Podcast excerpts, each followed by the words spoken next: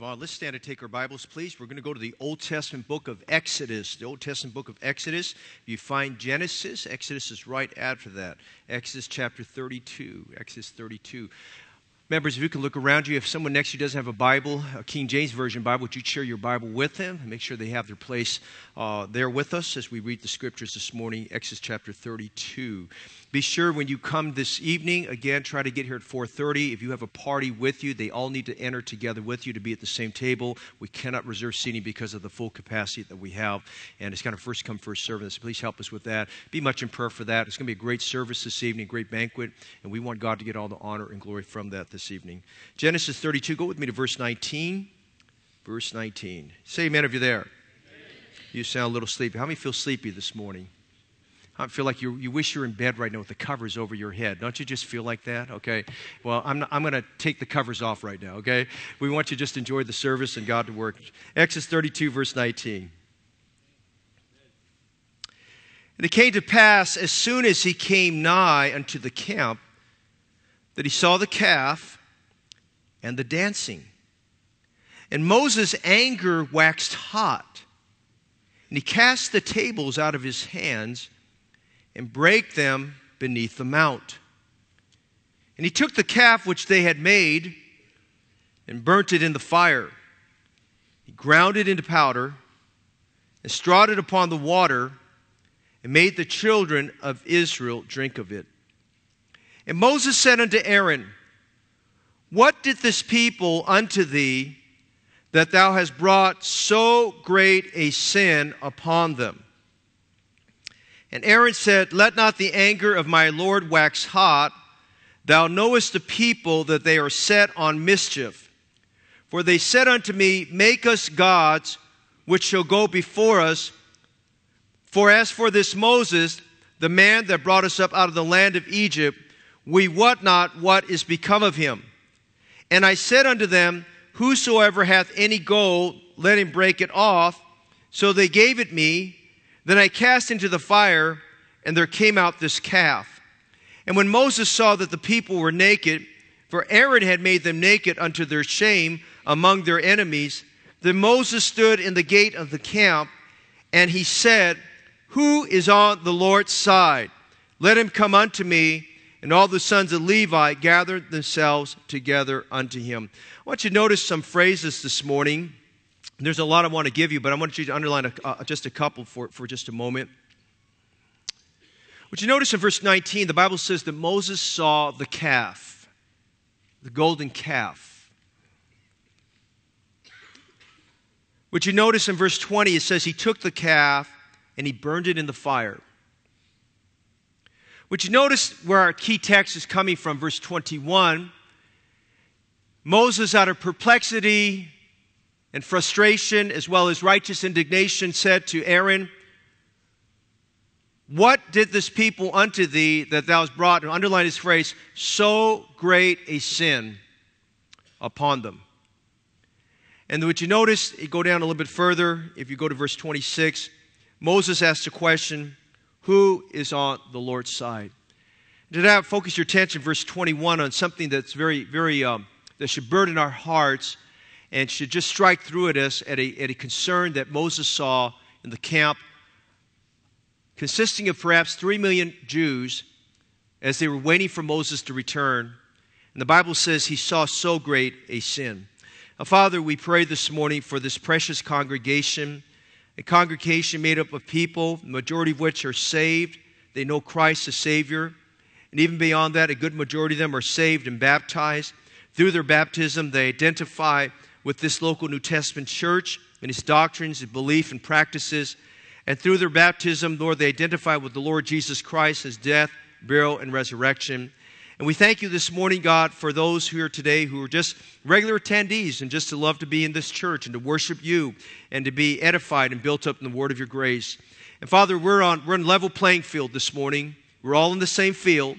We're all at the same. We're, out, we're all at ground zero right now, and we need the Holy Spirit to speak to us. We pray that you would uh, move us out of our uh, lethargy and perhaps indifference and complacency and perhaps even the sin of lukewarmness.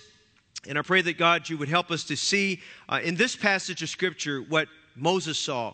And I pray that you'll help us in seeing the remedy for this situation that's found in your Son, Jesus Christ. I pray this morning for any who are not 100% certain that they're saved and going to heaven. I pray their hearts would be pricked and moved about their need for Christ. And in a very special way today, I pray you'll be glorified in our hearts. Move us with the spirit of worship to you. And we'll thank you for this in Jesus' name. And all God's people say, Amen. You may be seated. Now, for those of you new to the church, this is your first time here. I want to say welcome to Heritage Baptist Church. We're delighted you're here today to worship the Lord with us. We pray it will not be the last time that you're here. If you're a returning visitor, thank you for being here. We're praying that the Lord will do a great work in your heart. And I want to thank you for being a member and attendee of our church on a regular basis. And uh, we're asking God to do a great work in our hearts. We're in a series. This is part three of a mini series that I'm doing entitled So Great. If you do a, take a concordance and look up the phrase so great, it's mentioned several times throughout the Old and New Testament. And when we think of the term so great, I've used this example in previous weeks, but I'll use it again. We think about something that is so monumental and it, and it just it, it just kind of it blows our mind and it kind of just works in our heart in such a way. We look at it and we say so great. And i think of i think of uh, those mountain expeditioners who have trained themselves to prepare to climb up all the way up to mount the top of mount everest. Goal is to get there. Not everyone has made it all the way to the top of mount everest. It's a very difficult trek. If nothing else just the danger of avalanches and the danger of the of the uh, the thinness of air and lack of oxygen oxygen and many other things that happen, diseases and sicknesses. But for someone who can make it all the way to the top, there's this feeling of exhilaration as they stand at the peak and they look across the valley. And just to think that all the training was worth it, and to get there, probably the words that come out of their mouth is, This is so great. Or perhaps someone who's visited the Grand Canyon and has beheld the wonder of creation, has seen the grandeur of all of that that's done, and they look at that, and from the height there at the cliff, they look overlook everything and say, This is so great. Or perhaps a young person who has completed their finals and uh, they've done well in high school and they get the letter of acceptance from their universities they've applied to and they look at it, they throw the letters in the air, they're excited, they say, This is so great. Or perhaps, like many of us will have at Thanksgiving time and Christmas time, as we assemble together with family and have sumptuous meals and probably eat more than we should eat and uh, make all these excuses for eating more and overindulging. At the time we're finished eating, we'll say, This was so great. Or maybe tonight after the Thanksgiving banquet, we'll end tonight by saying, This was so great. It was a great time of God's people working and assembling together and having this participation in the work of God. And maybe even so great to say we're thankful that uh, unsafe family members that have come, that they got saved tonight. And you pray with me for a large number of people to get saved. Amen? And we've got over 150 people that we know of right now we've identified who are coming that may not be saved, do not know Jesus Christ, their Savior. And bearing in mind, this is following right on the heels of our Friend Day, which was two weeks ago, and we saw over 30 people saved during the Friend Day emphasis, and, and uh, lots of, about over hundreds of visitors for that event that we ministered to. And we're just praying for God to, to use this emphasis, seeing people come to Christ. But, you know, that the phrase so great just speaks about something that's very wonderful to us. And we started out on Friend Day by, by a message found in Hebrews 2 3, where he says, uh, How should we escape if we neglect so great salvation? And uh, last week we, we were looking at uh, Hebrews 12 1, where he talked about so great a cloud of witnesses. And this morning we will look at a phrase that is a little disturbing, but we cannot overlook it. And it's the, it's the phrase, What did this people to move you? He said, What did this people in verse 21 that thou hast brought so great a sin? Not about you, but when I read that, that causes, causes me to think, what was so great a sin? What is so great a sin? What does it mean to have so great a sin? When we think about sin, sin is any act of disobedience to God. Now, the Bible uses many different words. When you read your Bible, it uses many different words to, to help us understand sin. For instance, the word sin in itself means to miss the mark. We develop an entire doctrine around the word sin. It's the word hamartia. Hamartia we call hamartiology, which describes the doctrine of sin. And sin in itself means to, to miss the mark. We have the idea of an archer who has his bow and arrow and he's aiming the arrow at a target and the arrow doesn't make it. It misses the mark. And that's where you don't where you don't make it. You have the idea of a student who has tried to achieve their best to get into a, a school of their choice but they didn't make it. Or perhaps someone who's trying to get a certain job and they didn't make it. It's missing the mark. There's the word sin. You find in your bible the word transgression.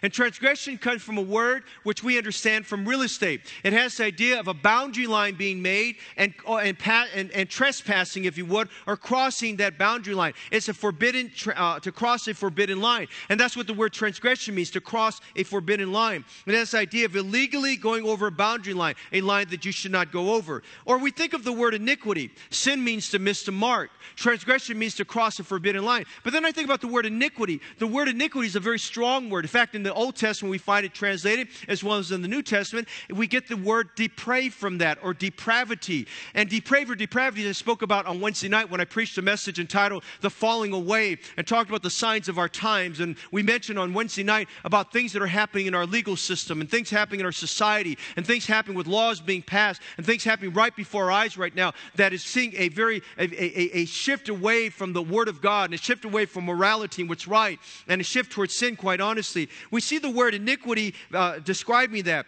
It's, it's a word that describes, very strongly describes uh, the bondage and stronghold sin has on a person's life. For instance, someone who has a very, very difficult time uh, that it, with, with uh, drinking alcohol, they're, they're, they're under bondage there, and they, we call them a drunkard in the Bible. And, the, and society kind of docks it up and calls you an alcoholic, but the Bible calls you what it is. It's a, you're called a drunkard there, or someone is under that stronghold, or someone is under the stronghold of, of drug addiction or some kind of substance addiction that has them there, or someone that's under the, the, the control of some kind of a sin there. We call that, we call that situation being under that bondage. In the book of Romans, the word depraved has, given different definitions.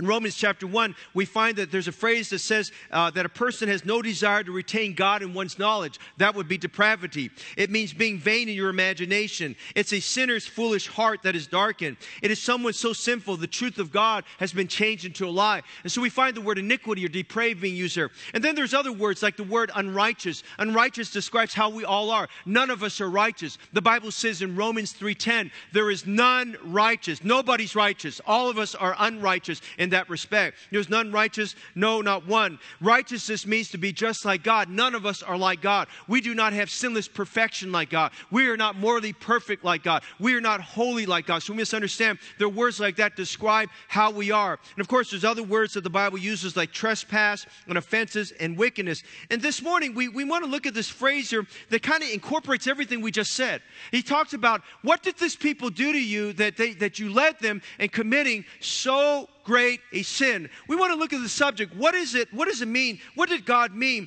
to have so great a sin? I want you to notice, first of all, we want to look at chapter 32, verses 1 to 6. What you notice, first of all, the cause of sin. I want you to just go back with me for a minute and think with me about the cause of sin. In chapter 32, and I'm going to give you just a recap this morning because there's a lot of passages here.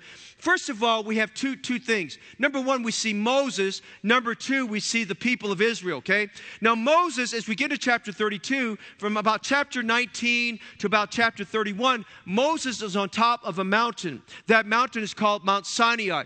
We get from chapter 19 uh, there until chapter 31, we are given a description of what's going on with up there. God has summoned Moses to this mountain, this Mount Sinai. Moses is up on the mountaintop. He's there alone with God. At the base of that summit is Joshua that's there with him. Joshua did not make was not allowed to go all the way to the top. And God came down on a cloud on that mountain, and God met with Moses. And there on that cloud, there on that mountain, God gave Moses the 10 commandments. In fact, it was so important. The Bible tells us in Exodus 31 that by the finger of God, God carved out two tablets of stone and he wrote out the Ten Commandments, five on one tablet, five on the other. He was given the literal written word of God. He was given the Ten Commandments that you find written in Exodus chapter 20. He was given the Ten Commandments. And then from there, God went over a number of laws. He gave him uh, legislation, he gave him civil laws and criminal laws. He gave him laws in terms of how, from a societal standpoint, how they were to conduct themselves. What were they to do if someone got hurt immediately? God had, God had all this all figured out so they could have a civil society among themselves.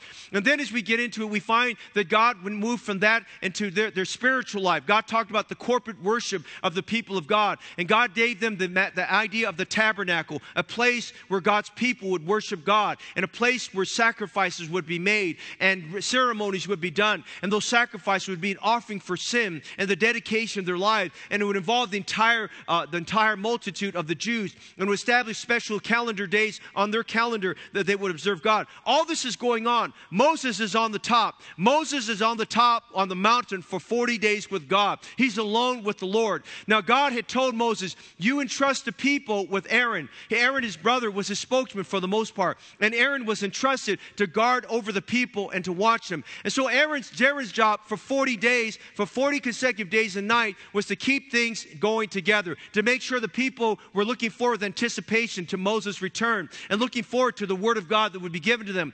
But we find here, as we get to chapter 32, something very disturbing. Notice chapter 32, verse 1. It says, And when the people saw that Moses delayed to come down out of the mount, the people gathered themselves together unto Aaron, and they said unto him, Up, make us gods, which shall go before us. For as to, for this Moses, the man that brought us up out of the land of Egypt, we what not what has become of him. Now notice what happens here. They get to about the 39th or 40th day, and the people are impatient. The people are tired of, of, of waiting for Moses. You see, when Moses was away, they felt like, well, Aaron's good, but he's not Moses. And the people were becoming restless and the people were becoming impatient. As we get into the message, I'll show you this, this morning. The people actually became very idle in their ways. They were not paying attention to what was going on. They got their eyes off of the Lord and they got their eyes on themselves. And the people now started to have a revolt. They had an insurrection. And they go to Aaron, who's in charge. They said, Aaron, we're in charge now. They said, Aaron, we're going to tell you what to do. You're not going to tell us what to do. Now I'm going to tell you as we get into this, Aaron was part of the problem. Aaron didn't keep things hot. Aaron didn't keep things going. Aaron didn't keep the people focused as he probably should have during that time. But albeit that matter, the people should have known better. They should have known that Moses was eventually going to come down. But they got impatient. They weren't, they weren't, they, they didn't want to wait for Moses anymore. And they, in the, in the matter of worship, they said, what we want you to do, Aaron, is get up and make us gods. They said, we, we're thinking about Egypt. We're thinking about what we came out of. We want you to make us gods like what we worshiped before. We want you to lead us into a different worship. The people sinned against God. They spoke against Moses. They spoke against God. They spoke against Aaron. The people sinned. Now, when we look at this, we have to ask ourselves the question what is the cause of sin? Why did the people rebel against Aaron? Why were the people murmuring against Moses? Why did the people choose to go back into idol worship like they did back in Egypt? What is the cause of sin? Why do we sin? How does sin come about? Why are we all sinners? I mean, those are good questions we have to ask ourselves. Why do we sin? Why are we all sinners? How does sin come about? And no matter who you are, and no matter how good you may be, the fact of the matter is all of us are sinners. All of us have unrighteousness. All of us have a tendency to stray away from God. All of us can point to time and place when we sinned against God, we've sinned against others. Now we sit here today and we're very decent looking, and we're very courteous looking, and we're very polite looking. We put on our Sunday clothes and we look very well, and we smell our best and we look our best. But deep down in our heart, the Bible describes our heart as deceitfully wicked. Who can even know it? We're not even to trust our own heart. The Bible describes our heart as being evil and filled with evil thoughts. And so we have to ask ourselves the question what is the cause of sin? Would you notice this? Number one is because of our unrighteous condition. Our unrighteous condition. When you were born, you inherited traits from your mother and your father, your biological father, your biological mother. You received their eyes. You received their genetics. You received their hair. You received their body makeup. You receive their body chemistry. It all comes about, it all unfolds as we get older. And the same can be said about our spiritual life that we're all born with a sinful nature. Sin comes about by the fact we're all born sinners. We've all inherited sin from our ancestor Adam. Adam was the first man that was made. Adam and his wife Eve sinned against God. The Bible tells us in Romans 5:12, "Wherefore by one man sin entered into the world and death by sin, so that death passed upon all men, for that all have sinned." All of us are born with a sinful nature. David said this in Psalm 51:5, "Behold, I was shapen in iniquity, and in sin did my mother conceive me." Now, I'm not saying, not trying to be rude or insulting to you, but I want to tell you this morning no matter how good you may be, no matter how, how upright you may be, all of us have sinned. We were born with sin. We were shapen in iniquity, and in sin did our mother conceive us. In Psalm 58 3, the Bible says, The wicked are estranged from the womb, they go astray as soon as they be born. That's That's kind of interesting. We go astray as soon as we be born, speaking lies. Now, it doesn't matter what country you came from. It doesn't matter whether your country had some worship of God or no worship of God. The fact of the matter is, we all know that we have a nature that's sinful. It's because of our unrighteous condition. But we see something else. Look into Exodus 32 as this passage of scripture is unfolding, we see something else. We see how sin comes out of us. We see that we have an unrighteous condition, but we see sin comes out of us because of unrestrained cravings. We have unrestrained cravings. Cravings are desires, strong desires. The Bible uses the word lust to describe those strong desires. We have desires that if we're not uh, if we're not careful that can take control of us. And lust are lusting if you would is a desire that's very strong and very that compels us to do something we should not do. The outworking of sin in us begins with our cravings and desires. Would you notice James chapter 1 verses 13 to 15? And if you have notes and if you picked up the notes on the way in, it's in your notes. If not, turn to James chapter 1, notice verses 13 to 15. James took some time to describe to us, to you and I, how these unrestrained cravings or lusts occur. Would you listen to it very carefully? Would you read along with me? Notice he said in verse 13, "Let no man say when he is tempted, I am tempted of God. For God cannot be tempted with evil, neither tempteth he any man. Well, number one, don't say God made me sin. God did not make you sin. And don't say God gave me the temptation. God did not tempt you. God allowed you to be tempted, but God didn't tempt you. Hey, listen, this morning, we need to get away from this blaming aspect. We're blaming everybody for our faults and our condition of what we did. Don't blame God. Don't blame your spouse. Don't blame your dog. Don't blame the pastor. Don't blame the church. Don't blame your husband. Don't blame your wife. We have to stop blaming God and taking responsibility for ourselves. Amen? And so notice here he says, Let no man say when he's tempted, I am tempted of God. Now, you might feel a little bit uncomfortable this morning, but I want you to understand something today. God did not tempt you, and God did not make you sin. God is not the author of sin. God is holy. Be ye holy, he said, even as I'm holy. And then in verse 14, but every man is tempted when he's drawn away, when he's pulled away, when he's lured away of his own lust. Did you understand that phrase? His own lust. Everybody here this morning has his own lust. You have your own pressure points. You have pressure points that because of maybe what you've been exposed to, or maybe because of weaknesses in your life, or because of lack of supervision in your life, or lack of accountability in your life, you have your own lusts that pull you away. And I'm going to be real transparent. Men, for most men, Maybe many men in this room today, perhaps your own lust is the lust of pornography. And perhaps your own lust is the lust of lust is your lust is lustful thinking. You cannot look on a woman without having pure thoughts. Your thoughts are impure. You see a certain woman and you just kind of turn that way and your, your thought process is turning. Or if you spend excess time in pornography, pornography has taken control of you and it's translated itself into lust. Or maybe you're someone that you're very materialistic and something you see you have, you're compulsed, you're, you're compelled, compulsed to buy those things. Lust, every person, every man and woman is drawn or pulled away of his own lust. And the Bible says he or she is enticed. That when lust has conceived, it bringeth forth sin. Do you understand what's going on this morning?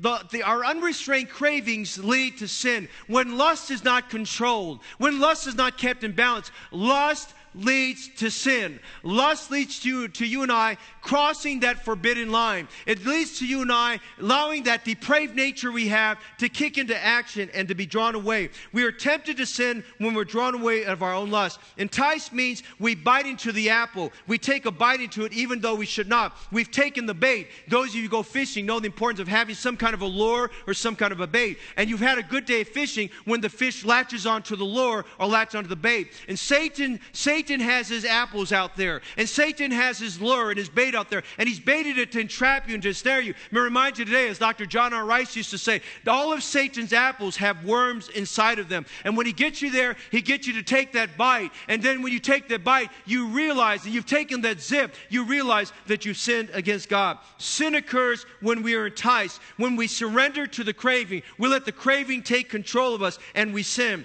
There's the first drink, there's that first smoke, there's the stolen goods, there's the angry striking out, there's the lustful contact and crossover. It all happens there. And then notice something else this morning. When we think about the cause of sin, it's because of our unrighteous condition, and it's because of unrestrained craving. But I remind you this morning that the cause of sin is because of a universal curse. Sin is a curse on every man.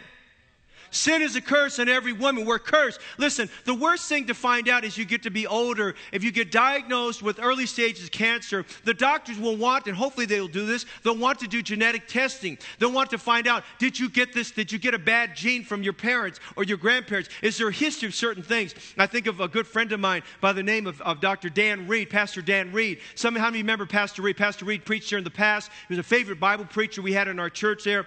And Brother Reed had a condition known as Fabry's disease, a very rare genetic condition. At age 48, he started to get worn out very easily, and he was wondering what's going on. At 48, you've still got a lot of gusto and strength inside you.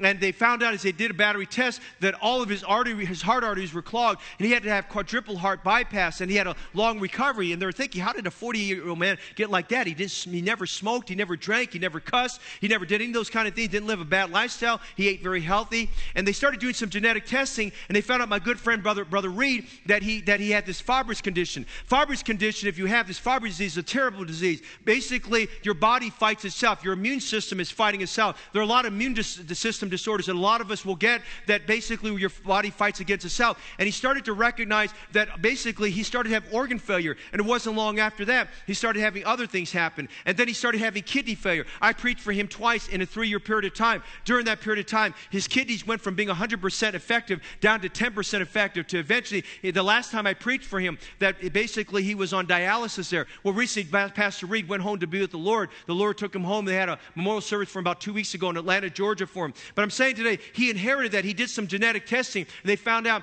that he had ancestors and family members who had that and was passed down. I remind you this morning that sin is the curse on the human race. The Bible says this in 1 Kings 8:46, "For there's no man that sinneth not." Listen this morning, you might be a good person, but you've sinned. And you might say, "Well, I'm not as bad as somebody else." It doesn't matter. We have all sinned. Isaiah 64 6 says, "But we are all as an unclean thing." All our righteousness are as filthy rags, and we all do fade as a leaf, and our iniquities, like the wind, have taken us away. What an interesting thought. God told Isaiah, all righteousness that we have are like a filthy rag. It's like a dirty rag there. It's like it's like a very dirty cloth there. And then the Bible says in Romans 3:23, "For all have sinned and come short of the glory of God." My friend, this morning, sin is a universal curse on every person. We have to understand there is a spiritual defect in our lives. And as we get to Exodus chapter 32, we see the spiritual defect coming out in the lives of the people. Oswald Chambers, a great preacher of days gone by, said this: "Sin is blatant mutiny against God." Think about that. Sin is blatant mutiny against God. And either sin or God must die in my life. We see the cause of sin, but quickly this morning, would you notice, secondly, the corruption of sin? Now, sin is bad, but we have to understand what does sin do to me? We answered the question, where did sin come from? How did I get sin? But now we have to ask the question, why is sin so bad? What does sin do to me? Now, I want to help you this morning today because sometimes some of us don't even know we may have heart disease. We don't even realize we have a silent killer. We don't even realize that perhaps our, our, our carotid arteries are plugging up, or perhaps the arteries in our heart are plugging up. Or maybe you had some indulgences in the past that are not very good. You may have an aortic valve right now that may be at risk of exploding, and you might be at risk of an aortic valve aneurysm there. I mean, whatever it may be, these are very dangerous things that can happen. It's dangerous to have a stroke. It's dangerous to find out that you've had cancer in your later stages and you didn't have it diagnosed early. It's dangerous to find out that your heart arteries are clogged. It's dangerous for you to find out that your carotid arteries are clogged. And if you don't do something about it quickly, that you, you're at risk of a stroke or heart attack there. And notice these people here, we see as we get into this, we see the corruption of sin. Sin works like a plague. Sin, everyone is affected by it. Everyone that, everyone that is around it is affected by it. Notice in verses 4 to 6, we see this corruption. The people move Aaron to, to, to, to commit sin. And they said, We want to worship the old idol God. You see, the people who had been idle per se, I D L E, they had been sitting around idle, and the worship of God had been forsaken, and the holiness of God had been disrespected for a period of time. And so they started sitting around, and they started talking among themselves, and they gossiped, and they started complaining, and they started saying, Well, where's Moses? I wonder if Moses is going to come back. And they just, they, they respected Aaron, but they didn't respect Aaron. And they basically said, You know, it's kind of like the old cliche when the cats that's the way the mouse are playing. And they said, You know what, Aaron? We've just been thinking here for a little bit. We've been thinking about the gods we worship down in Egypt. And they had totally forgotten all the plagues that God sent upon them. And every one of those plagues that God sent upon the Egyptians was God's statement of, of, against, of antagonism against all, the, all the, the worship of false gods that went on in Egypt, every one of them. And uh, God, and they said, Well, you know, we've been thinking about one of the gods in Egypt, several of the gods in Egypt, and we want to worship those gods again. Deep in their mind, they're thinking about what they saw in Egypt. They're thinking about what they saw in the world, and they wanted to worship those things. And so they said, Up and make us gods like as what we had in Egypt there. And so he says, Okay, I'll tell you what you do. All of you have gold. You borrowed gold from your, your neighbors. He says, Here's what I want you to do. I want you to have, we're going to take a general offering. And this offering means everyone comes to, to, to donate their gold. Now, this was gold they borrowed from the Egyptian neighbors. I will tell you as I read that passage of scripture, that was the best offering ever taken in scripture. Everybody gave. Everybody gave substantially. And these all these people plucked off these earrings. Now, somebody reads that, they'll say, Oh, that must mean men, it's okay for men to wear earrings. That's not what it's saying there. The men just conveniently put it on, but they should not have put it on. And they plucked off those earrings together, men and women alike, children alike. They took these gold earrings, and these were huge earrings. These, this was pure gold, and they put it in this huge pot. And I want you to imagine three million people making a donation of gold earrings. I mean, not 14 karat, uh, 14 karat gold. I'm talking about 24 karat gold. They donate this offering. I mean, they donate all this gold and Aaron takes it, he says, I have in mind something that you will all like, something that you'll all identify with, something that will kind of entice you and move you to, to a, a, idol worship. And so he concocted in his mind, we'll boil this down, and then out of it I will shape and carve a golden calf. Now, one of the great gods that the Egyptians worshiped back in that time, and the, all the Israelites were influenced by, was the worship of a bull god that they had. A god that had the, a god that had the head of a bull on a man. And they worshiped this god. And this god, this bull god, was, was a, a symbol of fertility because wherever there was idol worship among pagan nations, there would also be immoral practices that would happen and things of that nature. And it was passed on from, from, uh, from culture to culture to culture. And so Aaron thought, I know something the people enjoy. We'll make a golden calf out, just like we saw in Egypt. We'll make a calf out of this. And so somewhere along the way, he took an engraving tool, the Bible says, something the Bible says in Exodus chapter 20, when God gave them the Ten Commandments, you're not to have an engraving tool in your hand. But he took an engraving tool and he took this gold, and as it started to cool, he started to shape it and mold it. And I can't imagine that Aaron was very artistic like all the other Israelites. He probably had some help along the way. They were very artistic. And in their mind, they envisioned this large golden calf. And if you read further on this, notice what happens here. The Bible says here, they gave the earrings in verse 3, and then verse 4 it says, and he, re- and he received them at their hand and fashioned it with a graving tool. And after he had made it a molten calf, he said, they, they said, These be thy gods, O Israel, which brought thee up out of the land of Egypt. The people resorted back to idol worship. Now, idol worship was the breaking of the first two commandments God gave. I want to remind you when the Ten Commandments were given in Exodus chapter 20, that it was given to Moses and given to the people. There was a, there was, if you would, a church meeting they had, a congregational meeting, and uh, Moses went over all of the Ten Commandments. I wish I had time to go over them. But the first two dealt with having no other gods before them. They were not to worship any other gods. God knew their hearts, and God knew their propensity that they would be lured back into idol worship very quickly if they were not very careful. And God, entrusting the people to Aaron, wanted Aaron to keep order with them, spiritual order, that their hearts would not go lusting after those gods. But they did anyway. And Aaron felt the same way. And Aaron gave into that sin. And so we see this idol worship here that's coming out. There's idolatry. And then we notice something else here. Would you notice this here? The Bible says in verse 6 they rose up early on the morning and offered burnt offerings and brought peace offerings. Now, the very thing that God had told uh, Moses, you're to offer burnt offerings and peace offerings before me. These were daily sacrifices. Burnt offerings representing, representing, if you would, the dedication of the life of a believer. It consumed the entire sacrifice. And peace offerings, if you would, that symbolized their peace and the relation with God. They were saying, these gods, we're dedicating ourselves to these gods. And we feel that we have peace uh, among ourselves and peace with the, the, these gods because we've made these gods. They were doing everything opposite of what God told them to do. And the Bible says this the people rose up the people sat down to eat and to drink and rose up to play. Now, as you study this passage of scripture, I wish I had time to develop it, but here's what it basically means. The people got to the place where they felt very comfortable with that kind of worship. They felt very comfortable. They were not being confronted with their sin. You see, contemporary worship appeals to the flesh because contemporary worship doesn't confront you about your sin. And contemporary worship doesn't tell you you need to get saved. And contemporary worship brings Jesus down to the level of man. Listen, we're not to bring Jesus down to the level of man. We're to bring man up to the level of Jesus Christ. We have to understand this morning that they got to be very comfortable. They sat down and they played. The Bible was talking about there that they started frolicking around. And we read later on, they made themselves naked. They took off their clothes. They became immoral. And the very same thing that they came out of in Egypt, they went back to practicing those same things. I mean, with things that pagan people did and lost people did. But it wasn't, but the people of God should not have resorted to that. And the Bible says they rose up to drink and play. Literally, if you study this very passage very, very, very, uh, very thoroughly, you wind up seeing they basically had the equivalent of a spiritual orgy going on. So gross, so debauched, if you would, so wicked in their ways. And these people are doing such things like that. When we get down a little bit further, and they were doing things like that, and the people were drinking and thinking things of that nature. And the Bible says they were stiff necked. Notice verse nine. It says they were stiff necked. To be stiff necked means they became uh, they became uh, hardened and cruel and curlish and harsh. Their hearts were hardening against God, if you would. And the Bible says that these people had gotten to the place where they had corrupted themselves. Because notice in verse seven, the Lord said to Moses,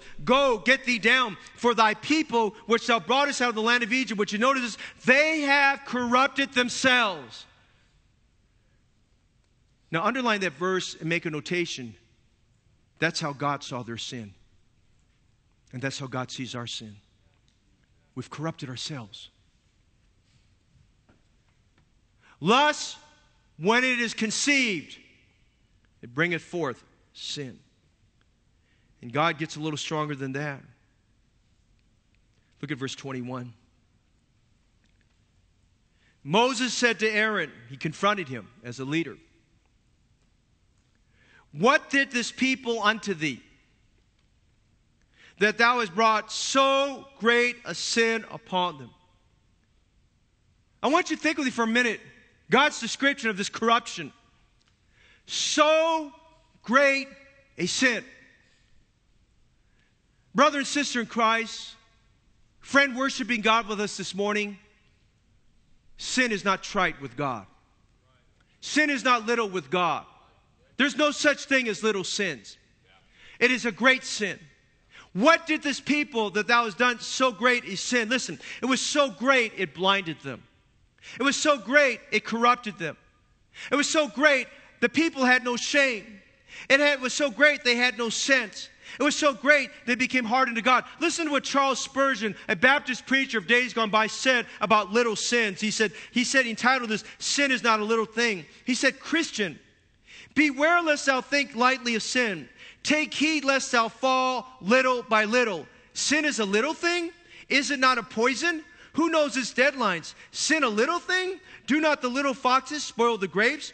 Doth not the tiny coral itself build a rock which wrecks the navy? Sin a little thing? It girded the Redeemer's head with thorns and pierced his heart. Could you weigh the least sin in the scales of eternity, you would fly from him. Sin is terrible. Sin is not little. Sin is grievous to the heart of God. Sin is grievous in the eyes of God. He said, What did this people thou hast committed so great a sin? You see, beloved, this morning is so important that we keep our hearts tender and we keep our hearts soft and we keep our hearts teachable so that every time any word of sin is mentioned, any sin is mentioned, that it would strike at our heart, that we'd even ask the question, Is it I, Lord? Have I done that, Lord? That when the mirror of God's word, we look in the mirror of God's word, we don't walk away and forget what we saw, but we we see ourselves exactly as God sees us. And God had to tell Moses, Do you see this people? They have committed so great a sin. These people have corrupted themselves. And we have to understand this morning there's the corruption of sin. John Henry Jowett, another famous Baptist preacher, said this.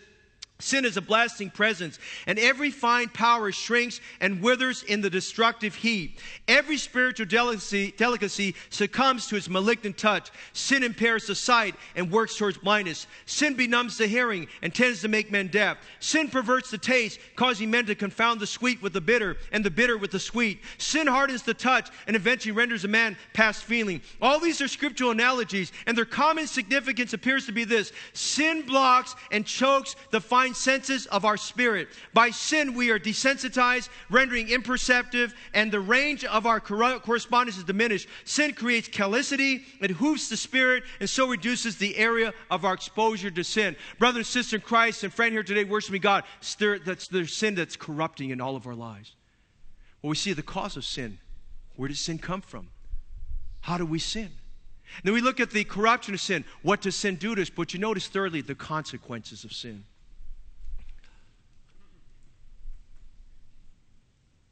Look at verse 10. In verse 9, God told Moses, and you have to imagine Moses is very grief stricken at these words from God. I've seen this people. By the way, may I say this morning, there's nothing God does not see. All things are evident before the eyes of God. Behold, I've seen this people, and behold, it is a stiff necked people. Now, therefore, God said, Let me alone. In other words, He's saying, Moses, don't pray for them. Moses, don't intervene for them. Moses, let me do what I need to do. He said, Let me alone, that my wrath may wax hot against them, and I, that I may consume them, and I will make of thee a great nation. Sometimes people that are not familiar with the Bible, they very familiar with the Bible, they'll look at the book of Joshua and they'll see all of these nations that Joshua had to destroy, and they'll say, What kind of God is this? I remind you, God was hot against his people too. And right here we see in, in Exodus chapter 32, God was very angry with a righteous indignation. He said, Let my wrath wax hot on them. I want you to understand understand today there's a consequence to sin. The wrath of God must be poured out on sin. The wrath of God is the judgment of God. Yes, God is a God of love, and yes, God is a God of mercy, but He's also a God who's righteous, and He's a God of judgment, and God must judge sin. And the Bible says here in verse 10, verse 10 if you would, He says, Let me alone, that I, my wrath may wax hot against them, that I may consume them, and I will make of thee a great nation. The consequence of sin, if you'll write this down, the consequence of sin, as we read through this passage of Scripture, is death. In verse 10, He says, Let let me consume them in my wrath.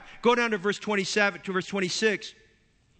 In verse 26, Moses stood in the gate of the camp and he said, Who is on the Lord's side? Because God had to execute wrath against the sinners. He said, Who is on the Lord's side? Let him come unto me. And the Bible says, All the sons of Levi, men that were priests, men that were set apart for the, the service of God, men that had not corrupted themselves with the rest of the people. The Bible says, All the sons of Levi gathered themselves together unto him. And he said to them, That is Moses, he said, Thus saith the Lord God of Israel. He says, This is not my pronouncement. This is God's pronouncement. This is not my message. This is God's message. He he said, Thus saith the Lord. And may I say this morning, when we come to church, please do not treat a message that's Thus saith Alan Fong or Thus saith whoever the guest preacher. It is always Thus saith the Lord. It is God's word that is holy. It is God's word that changes not. It is God's word that's forever settled. This is not something historically we look at and say, well, that was historical. No, it's not only historical, it's relevant to today because the same God is the same yesterday, today, and forever for all of our lives.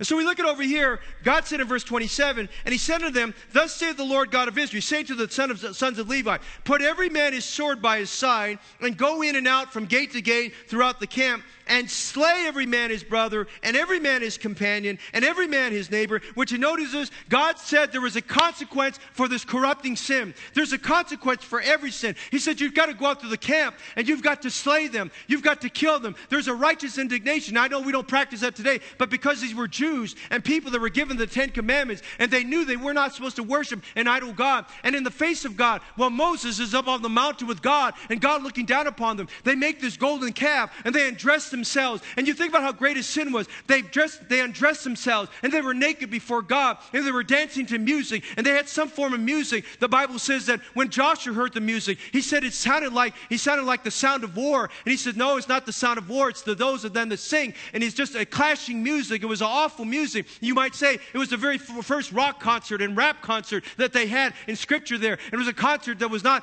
that was was, unde, was defiling and a concert that God was not pleased with. It was a music that was an uncertain sound that God did not agree with there. And God said to them, they must be punished. He says, He said, uh, the sons of Levi put their, put their swords on. And He says, I need you to slay every man. For the wages of sin is death, separation from God. In verse 27, they put it on. And in verse 28, the children of Levi did according to the word of Moses. And there fell of the people that day about 3,000 men. Two brothers, ages 8 and 4, were talking about Adam and Eve. The older brother asked his younger brother, he says, Hey, kid, how did Adam and Eve die? The younger brother, not really being totally familiar with the story, said, They ate bad fruit. That's what killed them, you know? And I remind you today that sin is bad fruit that will kill you. Sin is bad fruit that will defile you and kill you. James 1:15 When lust has conceived it bringeth forth sin and sin when it is finished it bringeth forth death. The wages of sin is death. Ezekiel 18:4, Behold, all souls are mine. As the soul of the Father, so also the soul of the, of the Son is mine. The soul that sinneth, it shall die. So great a sin results in the wrath of God upon your soul and your spiritual destiny. It only takes one sin to condemn a sinner. Physical death is a separation of the soul from the body. But spiritual death is when there's a separation of the soul and spends all of eternity in hell because of its rejection of God as Savior. Revelation 20, verses 14 and 15 tells us about the spiritual death, the spiritual separation. Listen to me. And death and hell were cast into the lake of fire. This is the second death. And whosoever was not found written in the book of life was cast into the lake of fire. When you were born, listen to me this morning. What I'm going to tell you right now bypasses all religions and belief systems. When you were born, God has a book called the Book of Life. The moment you were born, your name was recorded in that book of life. In fact, you go to Psalms 139, David describes, he says, In thy book my members are written. Everything about how God created you is in that book. But along the way, as we go through life, God has every right to blot names out of that book. Look down a little bit further with me and look at Exodus chapter 32. Moses is praying for the people. Would you notice verses 31 to 30, 33? And Moses returned unto the Lord, and he said, Oh, this people have sinned a great sin and have made them gods of gold. You say, well, what was their problem? Well, the problem was idolatry. Their sin was idolatry. Their sin was materialism. Their sin was that they stole an offering that belonged to God. Their sin was they were covetous because where there's idolatry, there's covetousness, and where there's covetousness, there's, there's idolatry. There's on and on and on. There's numerous numbers of sins that are going on. But the worst is, not, is the breaking of commandments number one, two, and ten because they, they sinned against God and making these graven images and making this image of gold that they had they went back to their old ways and were worshiping that. And we can translate it down to your, your time and my time right now. I mean, those are gods that we worship. These are gods of materialism the gods of education, the gods of money, the gods of possessiveness, the gods of lust. I mean, all of these different things that we worship there, and the gods of education there. And so they sinned all these things, and he says, and then Moses is praying, these people have sinned a great sin. Notice verse 32. Yet now, he said, if thou wilt forgive their sin, now he's praying for them. And if not, he said, blot me, I pray thee, out of thy book which thou hast written. And the Lord said to Moses, Whosoever sinned against me, him will I blot out of my book. And watch this now. This book of life, everyone starts off the same. Every one of us, when we're born, our name is placed in God's book of life. But God reserves the right, if you go through your life without your sins forgiven, without coming under the blood of Jesus Christ for the covering of your sin, as I'll speak about in a moment, Without repenting of your sins and confessing Jesus Christ as God, the moment you die, your name is blotted out of the book of life.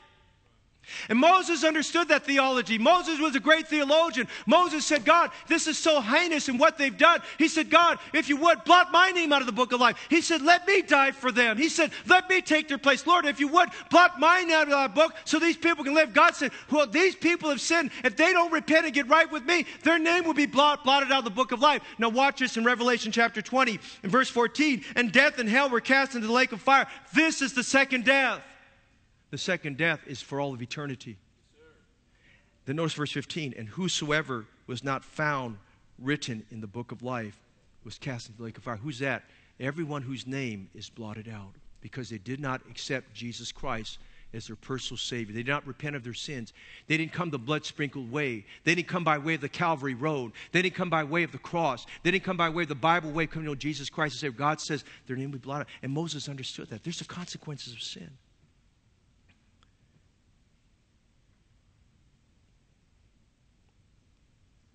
What do you do? Man, that's a downer. That's discouraging. Yeah, Pastor, we have the Thanksgiving banquet tonight. Happy Thanksgiving. You just preached about so great a sin. Well, I've got good news for you this morning as we close. Because we have to see the cause of sin. And we have to see the corruption of sin. We have to see the consequence of sin. But I want to tell you some good news this morning. There's a covering for sin. That covering is found through God's Son, Jesus Christ. Would you notice verse 30? Would you notice verse 30? And it came to pass on the morrow. By the way, aren't you God? God, aren't you glad this morning God is a God of the second chance? And the God of the third chance and the fourth chance on the morrow. Then Moses said unto the people, You have sinned a great sin. Now I will go unto the Lord. And would you notice this last part of verse 30? Peradventure, I shall make an atonement for your sins. Would you underline the word atonement? There's a covering for sin. An atonement means the sin will be paid in full. An atonement means there's a covering for the sin. It means an acceptable substitute will be given to pay the demand for that sin. That substitute comes in the way of the sacrifice of the life of an innocent victim. The blood of that innocent victim will be shed for that sin. For the Jews, it would be a lamb of the first year. For the Jews, it would be an unblemished animal, it would be a healthy animal. The innocent victim would have to give up its life, would have to have its blood shed, would give up its life entirely to satisfy the righteous demands of God for sin. I love what Moses says here. You've sinned a great sin.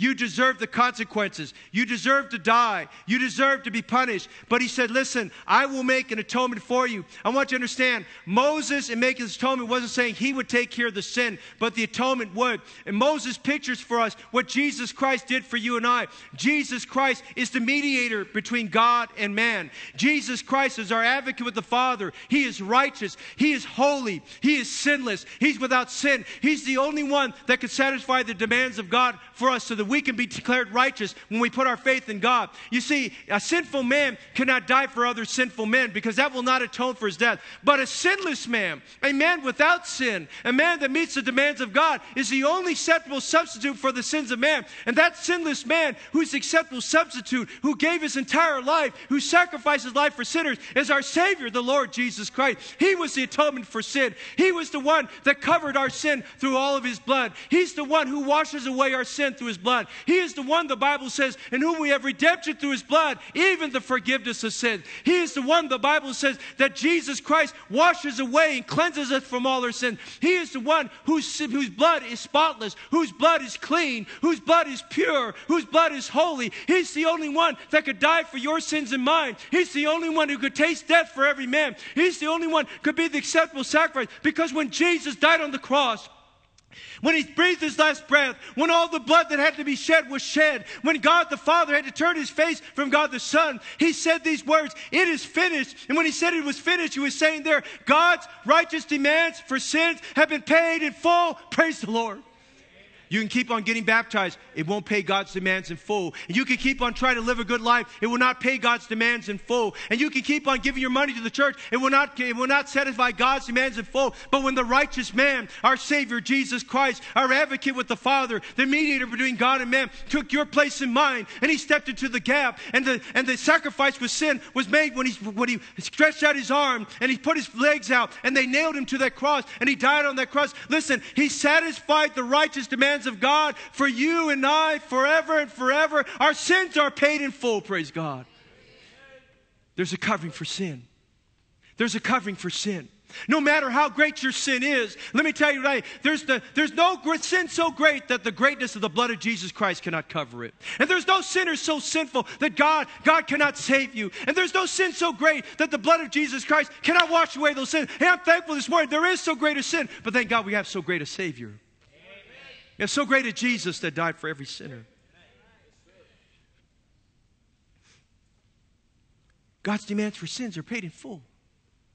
Let me tell you this morning, you come to Heritage Baptist Church, any church for that matter, and you think the pastor, the priest, or the cleric, whoever it may be, he's going to help you. Hey, every man, they're like me, we're mortal men, and we're sinners just like you. We cannot atone for your sins. We cannot make an atonement. But Jesus Christ, the righteous priest, the great high priest of God, made that to, to satisfy those demands for you and I. He took care of all that. It's done. It's finished. You can be saved today.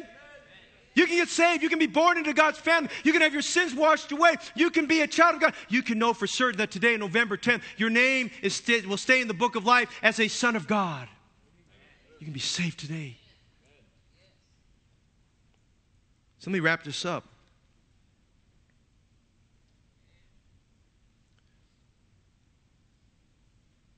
His covering gives you salvation. You can be saved from the judgment of hell. And it's not, I hope so, it's, I know so. Faith today in Jesus Christ concretely establishes for you being born into God's family, the forgiveness of your sins, the establishment of the fact that you receive the gift of eternal life through Jesus Christ our Lord. Do you understand something this morning? Salvation is not a right, salvation is not a demand. Salvation is the free gift of God. And the gift of God is eternal life through Jesus Christ our Savior. That gift is a good gift, and it's a perfect gift. And it comes down from above, from the Father of lights. That's God our Father, in whom there's no variableness, neither shadow of turning. And God wants you to understand this morning no matter what our sins may be, we have so great a sin. We're so great a sinner. We need to come to so great a Savior to be saved today from our sins. You know, today you can be saved from your sins.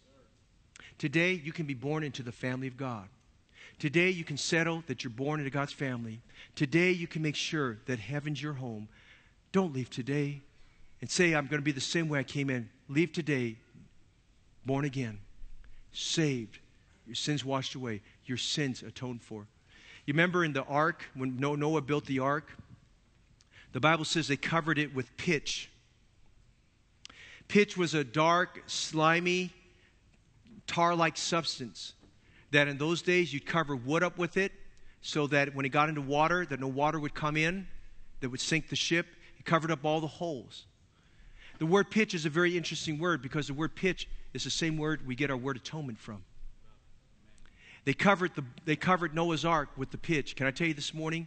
God knows all about our sins. He covers us with the blood of Jesus Christ. That's the atonement you receive. I'm going to invite you this morning, Christian friend. Are you bothered by your sin? I'm going to invite you this morning. There's forgiveness with God. If we confess our sins to Him, He's faithful and just to forgive us our sins and cleanse us from all unrighteousness. And then for any person here today who's not sure you're saved and going to heaven, I invite you this morning to call upon the Lord to save you. I invite you today to realize you have so great a sin, but we have so great a Savior and so great a salvation through Jesus Christ. He wants to save you. He's made that atonement. It's done for. The process is done. The performance is done. All you've got to do now is believe on Jesus Christ and do what he says here that if thou shalt confess with thy mouth the Lord Jesus and shall believe in thy heart that God is raised him from the dead, thou shalt be saved. It's decision time. It's come to Jesus' time to receive the gift of salvation. In a moment, I'm going to give you that opportunity to trust Christ today. If this is the first time you've heard this, or maybe you've heard this many times, this is the time. If you've never trusted Christ, this is the day to make it, make it certain and make sure today that you're saved and your name stays in that book of life.